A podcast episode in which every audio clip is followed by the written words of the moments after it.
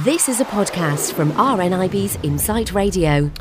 Thousands of blind and partially sighted older people are not receiving any social care support and are becoming the latest casualties of severe cutbacks.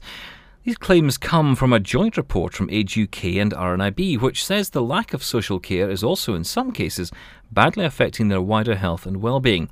Philippa Simkiss, RNIB's head of evidence and service impacts, has been explaining the evidence to Insight's London reporter Alice Glossop.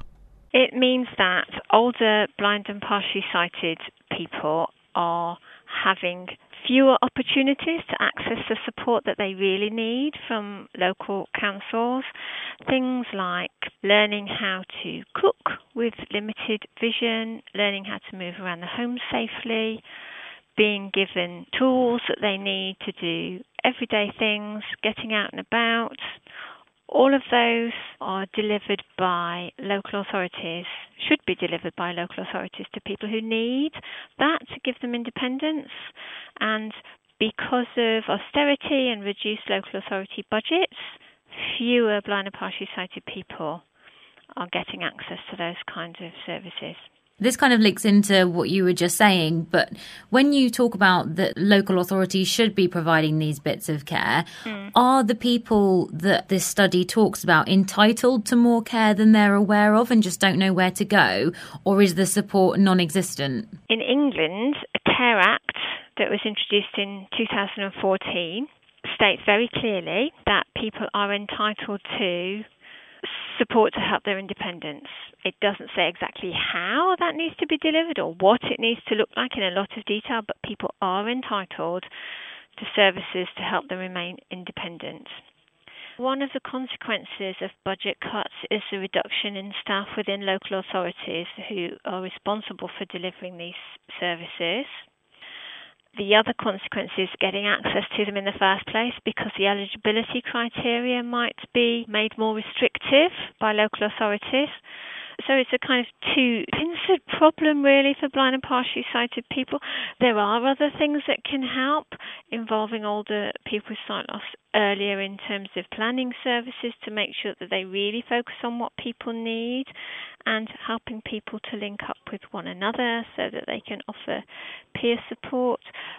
But that doesn't take away from statutory responsibility to make sure that older people with sight loss get what they're entitled to under the Care Act.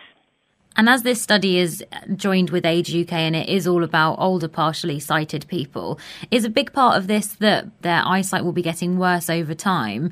They don't know or people aren't aware that their sight has deteriorated to the extent that they would need more support. Is there a bit of a miscommunication between people knowing they should be asking for more help? Yes, I think it's true that a lot of people assume that sight deteriorates with age, and that's something that we just all have to put up with, and there's nothing really that can be done, so we just have to muddle along.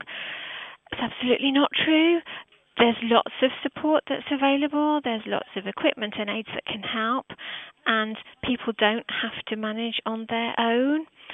So we certainly need to get the message out to everybody about the kind of things that RNIB and Age UK can offer, and equally statutory services, as I've been saying. So older people with sight loss don't need to just try and solve problems on their own facing huge challenges by themselves. It's not acceptable. What are the biggest problems facing people in these positions? You mentioned things like relearning how to cook with worse sight.